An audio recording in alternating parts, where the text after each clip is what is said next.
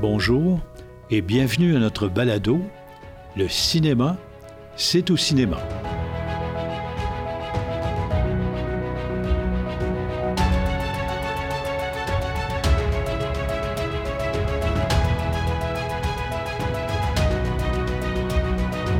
Épisode intitulé Le cinéma québécois et sa diffusion en salle au Québec. Bonjour Samuel. Salut Marcel, encore une fois très heureux de pouvoir t'accompagner euh, dans ce podcast-là. Merci, merci, c'est toujours aussi agréable d'être en tant que compagnie. Je pense qu'il y a un sujet qui touche euh, dans l'actualité avant de passer dans le, dans le vif du sujet. Ça, vient tout juste d'arriver euh, hier. Euh, dans le fond, là, on vient d'apprendre que Netflix a perdu 40 euh, là, à, la bourse oui. Euh, en une journée. Puis je veux juste préciser là, que je ne me réjouis pas de cette nouvelle-là. Nouvelle Encore une fois, je le, je le répète, je, je, ne pensais sincèrement pas que les salles de cinéma euh, sont en compétition directe avec les plateformes. Là, on l'a très bien expliqué euh, ensemble. Euh, je veux juste plus revenir puis de comprendre que cet événement-là, ils ont perdu 200 000 abonnés, là, pour être plus précis. Oui. donc, je, m'interroge sur comment, comment que le monde perçoit Netflix. on ne parle pas d'un film qui n'a pas fonctionné. encore une fois, là, on, on se concentre pas sur le, produit qu'ils offrent, mais on, focus sur des abonnés perdus. Donc, je, trouve ça euh, tordu, je trouve ça complexe. Je sais pas ce que tu en penses, toi. Là. Moi aussi, je suis un petit peu euh, à, ce diapason-là. Et, ce que je trouve inquiétant, quand tu perds 200 000 abonnés sur 200 millions, c'est une goutte d'eau dans l'océan, dans mon sens. Mais que ça a un impact si fort, 40% de perte en bourse, presque la moitié, c'est surprenant. Donc, il y a il y a d'autres choses qui sont sous-jacentes à ça. On sent fort bien qu'ils ont probablement atteint le maximum de leurs abonnés. Ils prévoient déjà en perdre 2 millions dans les prochains six mois. Et là, ils sont en train de dire qu'il y a une centaine de millions d'abonnés chez eux qui finalement euh, sont des abonnés, mais euh, dus à, des amis, dus, on a partagé notre mot de passe. Oh, là, c'est quand même étrange. Il, y a, il y a anguille sous roche, d'après moi. Exact. Puis ces 100 millions-là de personnes, euh, je ne suis pas sûr qu'ils vont toutes vouloir se réabonner euh, s'ils bloquent l'accès à une maison là, pour un compte. C'est ça. Mais ils font présentement un test au Brésil ou dans ces endroits-là où euh, ils veulent, pour 3 dollars par mois, que ces gens-là qui se partageaient leur mot de passe, maintenant, pour 3 pourraient devenir officiellement des abonnés. Donc, ils font des tests avant d'abolir euh, la, possibilité de transférer les choses. Mais il y, a quelque chose, là, on l'avait dit dans un précédent podcast, euh, il va y avoir une, remise en contexte de tous les diffuseurs de streaming. Et euh, c'est commencé là, et c'est le début, là. Mais c'est un peu le chaos aussi, pas pour, pas pour eux autres aussi, mais pour tout le monde, parce que euh, ça veut dire qu'on sait qu'il y a un certain plateau qui peut être atteint. Euh, ça, ça vient tout chambouler. Euh, comment que l'avenir, comment qu'on va aller chercher des abonnements et tout. Mais je veux vraiment le préciser encore une fois, c'est une compagnie comme une autre, puis je trouve ça important, leur, succès, puis on se réjouit vraiment pas de cette nouvelle-là. C'est vraiment de comprendre euh, tout ça. C'est bien difficile, mais... C'est ça. Comme on a dit aussi, il y a énormément de compétition maintenant. Les choses évoluent, les choses changent. Moi aussi, je suis convaincu que Netflix est là pour rester, c'est évident. Mais euh, il y a un repositionnement qui se fait et c'est tout à fait normal. Et euh, jusqu'à où ça va aller, on peut s'interroger, mais quand même, on va suivre l'actualité de très près. Et pour conclure, ça faisait quand même dix ans de suite qu'ils ne perdaient pas d'abonnés. Puis là, on vient d'atteindre ce pas-là, que c'était vraiment l'inconnu. Donc, euh, j'ai hâte de voir, puis j'ai hâte de voir peut-être s'il si, va peut-être avoir des diffusions en salle, etc. En tout cas, j'en rêve, mais on verra bien euh, où est-ce que ça va mener cet événement-là. Action, réaction, Samuel, c'est sûr et certain qu'il va y avoir des gros changements. Donc, on tombe dans le vif de notre sujet de, euh, du balado d'aujourd'hui, qui est la diffusion du cinéma québécois. Le cinéma québécois, ici, évidemment, c'est notre cinématographie nationale et c'est hyper important. c'est important pour tous les pays d'ailleurs, Et si on prend une comparaison, la France, qui est toujours la référence, ils sont allés jusqu'à presque 50% de parts de marché pour leur propre film, ce qui, explique en partie euh, une des raisons pourquoi leur assistance est si forte en salle. On s'identifie ici au Québec, c'est aussi important. Pourquoi? Parce qu'on est des francophones, isolés dans une mer nord-américaine d'anglophones, donc notre, notre, appartenance est encore plus forte. Et c'est pour ça que le cinéma québécois, je pense, est une priorité importante et on ne peut pas passer à côté. Puis je pense qu'il ne faut pas oublier, il faut se mettre en contexte aussi que quand un film américain sort, mais c'est comme, c'est leur film, comme quand un film québécois, euh, nous autres. Donc c'est vraiment important de, comprendre le privilège qu'on a euh, d'avoir des films québécois quand même euh, sur une base régulière, contrairement au Canada, au reste du Canada, qu'il y a moins l'identité d'un film canadien. Tu peux pas mieux dire. Effectivement, le cinéma canadien a beaucoup de difficultés à se trouver parce qu'il est aussi englouti par les films américains. Donc, c'est compliqué pour eux. Mais ici, c'est important, puis on, le voit avec la, fréquentation en salle depuis de nombreuses années. Euh, ça correspond à, un besoin. Pourquoi aussi? Parce que souvent, les francophones écoutent des versions doublées. Alors que quand on écoute un film québécois, c'est la version originale, le message passe bien, on veut s'identifier aux gens d'ici, à nos propres histoires, à notre reflet. Donc c'est pour ça, excuse-moi, c'est pour ça que c'est primordial et, qu'on le suit de proche. Tu as vraiment mis le, mot dessus, là, on s'identifie vraiment, c'est important de le dire, au film québécois. C'est nos expressions, euh, nos idées. Fait que euh, c'est vraiment unique. Oui, tout à fait. Et euh, comment je te dirais, ce qu'on voit, c'est que les parts de marché sont l'indicateur de l'acceptation du public pour son cinéma. On passe de 4 à un maximum de 18% de parts de marché. Et ça, c'est lié au fait que les gens vont voir des films qui, qui, les rejoignent plus. Donc, euh, il y a des questionnements. Des fois, on dit, ben, c'est pas toujours facile parce qu'il y a une dualité. Ce que je veux t'expliquer, c'est que de tout temps, au Québec, il y a la dualité des films dits d'auteur et des films plus commerciaux. Euh, ou commerciaux, c'était mieux pour les films. Euh, donc, c'est toujours été un grand débat. puis, il faut qu'il y ait de la place pour les deux. Mais pour que moi, je me projette là, dans l'avenir, cette dualité-là de tes derniers souvenirs a, a commencé quand? Oh, oh, mon Dieu, ça a commencé, c'est de tout temps, du début. Écoute, euh, je regardais ça euh, euh, dans les années 50, même avant, avant moi, dans les années 50 au début, d'un côté, il y avait Aurore, l'enfant martyr, puis de l'autre côté, il y avait un, prêtre qui faisait des films sur la ruralité en 16 mm, puis tout ça, genre documentaire. Donc, les documentaires et les films d'auteur via les films commerciaux, ça a été de tout temps. Et ça, perdure encore aujourd'hui. Mais est-ce que dans la salle, les deux étaient capables de trouver euh, autant leur public dans ces années-là? Non, malheureusement, euh, le film plus pointu, le film est plus, plus difficile à rejoindre son public. Les films contemplatifs sont souvent moins bien accueillis. De là, la, fameuse explication du 4 à, au 18% Quand on a des 18% c'est euh, l'année où il y a eu euh, des films comme Crazy, euh, Le Survenant, Aurore, l'enfant martyr, Les Boys Scouts, Michel Richard, pas Michel, mais Maurice Richard. Donc, c'est tous des films qui allaient chercher un large public.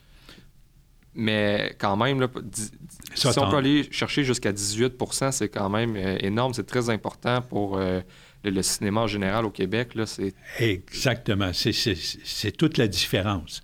Donc, mais il n'y a pas toujours les scénarios qui sont soumis. Euh, je comprends qu'il y a des gens, euh, des réalisateurs, puis à juste titre, qui veulent rayonner à l'étranger. Donc, le, but premier d'un film pour eux, c'est pas d'aller rejoindre un, large public, mais c'est plutôt d'aller rejoindre euh, euh, leurs confrères qui vont être dans différents festivals, puis être à leur diapason à eux. Mais tout le monde fait toujours un film pour que les gens, une majorité de gens, les voient. mais il y a des sujets qui sont plus arides, qui sont plus difficiles que d'autres. On ne tombera pas dans le fameux crise du cinéma lamentar que M. Gouzeau avait fait. Moi, je pense que ça en prend de toutes les couleurs. Il faut absolument qu'il y ait des films d'auteur, qu'il y ait des films des premières œuvres. Si on veut qu'un réalisateur en fasse d'autres, il faut commencer à quelque part. Mais ça prend aussi hein, des films qui vont joindre un large public commerciaux. Mais c'est l'équilibre. C'est ça qui est le plus difficile. Mais je pense qu'en ce moment, on, recommence euh, cette année avec des films intéressants euh, qu'on voit, là, qui vont prendre l'affiche. Justement, là, vite fait, les énumérés, le Norbeau, Confession, Arnaud et Fils. Donc, euh, pour, pour, une année après COVID, là, où on, sort tranquillement de la COVID, là, on va espérer, mais ça, fait du bien là, de, tranquillement le cinéma québécois revienne. Eh, tout à fait. On va faire un petit aparté aussi, parce que tu me passes le message que l'après-COVID, pour toi, en salle de cinéma, tu vis ça euh, d'un bon oeil. Exactement, là, pour encore euh, remonter dans le temps un petit peu. au Québec, les salles de cinéma ont rouvert le 7 février. Euh, et donc, on, disons, on suit hein, les, films américains, veut, veut pas. Il y avait une certaine crainte. Hein, eux autres n'étaient pas encore sortis encore beaucoup euh, de films. Et pourtant, euh, il y a un phénomène très euh, particulier qui se produit en ce moment au Québec depuis le 7 février qui n'arrête pas.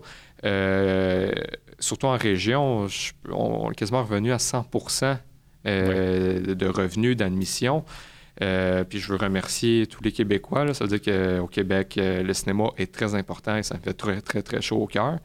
en contrepartie, au Canada, et aux États-Unis, on est plus à 65-70 euh, et pourtant, on devrait suivre, parce que là, il n'y a pas encore de films québécois euh, qui peuvent venir changer la donne, parce qu'on vient tout juste de rouvrir. Donc, on est vraiment en haut euh, de, 15-20 Donc, c'est très, très encourageant. Puis, je veux remercier tout le monde de venir en salle. Oui, voilà, ton message est passé. Il est important. Si on revient à, notre sujet, les fameux films québécois, euh, les, années, les années 70 ont été marquées euh, par ce qu'on a appelé, entre parenthèses, dans Variety, la revue Variety, la, porno érable. C'était pas pornographique du tout, mais c'est que les Québécois s'éveillaient à, la sexualité euh, dans les films, dont on se souvient le, fameux Deux femmes en or, qui était un succès retentissant. Et il y a eu aussi le film L'initiation. Alors que dans les années 80, là, on arrive avec un changement de garde, des nouveaux réalisateurs, des films. On élargit la palette qui est offerte au public et c'est important. Des Denis Arcan, euh, qui avec l'Empire, euh, le déclin de l'Empire américain a fait un succès monstre. Léa Poul, une nouvelle réalisatrice avec Anne Trister en 86, Jean-Claude Lauzon un joue la nuit en 87 et euh, Pierre Falardeau, tout le monde se souvient du fameux Elvis Gratton qui avait été si populaire.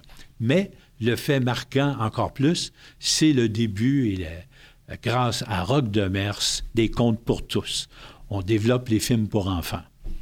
Mais c'est de là qu'on voit que les, les genres, autant, euh, oui, aux États-Unis, bon, c'est plus concret, mais autant au Québec, euh, il y a des genres qui, qui ressortent. Et on voit qu'à travers les années, ça change, ça change, mais je trouvais ça vraiment intéressant de, constater ça, que dans les années 80, euh, si tard, je pourrais dire, qu'on l'apparition euh, des films pour enfants, là, moi j'ai plus en tête La guerre des tucs. Oui. Euh, donc aujourd'hui, c'est tellement anodin, un film pour enfants, ça, ça fait partie. Il faut un film pour enfants à chaque mois, c'est une sortie familiale. Je, je verrais le cinéma de 2022 sans film pour enfants. C'est beaucoup trop important, pas juste en revenus, mais en termes de sortie. Euh, donc, je, suis vraiment étonné que dans les années 85 environ, là, on commence à avoir un, style pour enfants. Oui, mais si tu te souviens un peu des podcasts qu'on a déjà faits, il y a une explication à ça. La fameuse euh, loi qui nous a défendu aux enfants de moins de 16 ans de fréquenter les salles de cinéma qui a duré durant 60 ans. Euh, moi, j'ai été de ceux-là. Je ne pouvais pas fréquenter les salles de cinéma pour aller voir euh, des films avant l'âge de 16 ans. Donc, les films pour enfants, pour moi, à 16 ans, étaient déjà passés. Euh, alors qu'aux États-Unis, le dessin animé, c'était des réussites, puis tout ça. Donc, ça a créé un certain décalage ici, ce qui explique un peu l'arrivée un peu tardive du phénomène du film pour enfants, mais qui a été si bien développé par Rock de Mers, La grenouille et la baleine, tu parles de la guerre des Tucs et tout ça. Il y a énormément de films qui sont faits, qui sont restés là. Et aujourd'hui, on fait même de l'animation à l'occasion. Euh, donc, euh, je pense qu'on devrait en faire encore plus. Vite fait, survolé, là, il y a le, film par Séville, Vaillante, qui devrait sortir euh, sous peu. ou dans l'année, là, mais c'est j'ai vu la bande-annonce, c'est une très belle production, fait que c'est très, très plaisant de voir ça. Oui, il y, a une autre chose. Et on souhaite que les, réalisateurs d'ici soient encore plus sensibilisés, d'après moi, aux jeunes, parce que on sait que 50 ans nous séparent, Samuel et moi. Euh, et, quand je regarde dans les salles de cinéma, les gens qui fréquentent les films québécois sont souvent à peu près de mon âge, des cheveux blancs et tout ça.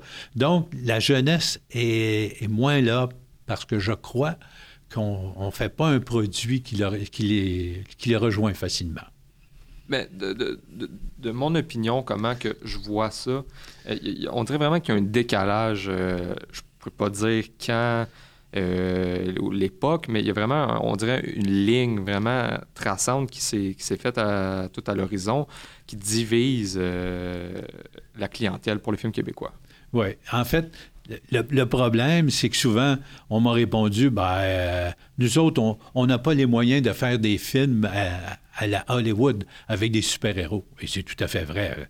Les moyens faramineux qui, qui est mis là-dedans pour faire des super-productions, c'est pas à la hauteur du Québec. mais il y a quand même euh, des possibilités de faire des films qui rejoignent les jeunes, euh, qui des sujets qui les touchent. Euh, pour moi, tout ce qui est 14-20 ans est un peu ignoré actuellement en production. Je pense qu'il faut, qu'il faut se lancer dedans puis allumer la mèche. comme tu dis, c'est sûr qu'on ne peut pas faire des, des, produits production à la style Marvel. Mais je pense que les jeunes ne veulent pas juste voir ça. Il euh, faut se lancer, il faut commencer tranquillement avec des. le monde évolue euh, énormément vite. Donc, euh, je pense qu'il y a moyen, mais il faut, faut vraiment aller allumer la flamme là, pour, pour partir ça. Oui, c'est ça. Il faut trouver des, des, sujets qui touchent les adolescents, les jeunes. et je pense que c'est en devenir et on sûrement qu'il y a des projets qui vont se développer en ce sens-là. Donc, je pense qu'une des solutions pour essayer d'apporter des nouvelles idées, des nouveaux scénarios, c'est sûrement dans les programmes, les programmes d'aide à la production. On sait qu'il y a deux, il y a Téléfilm Canada et il y a Sodec, qui sont les principaux investisseurs dans les films québécois.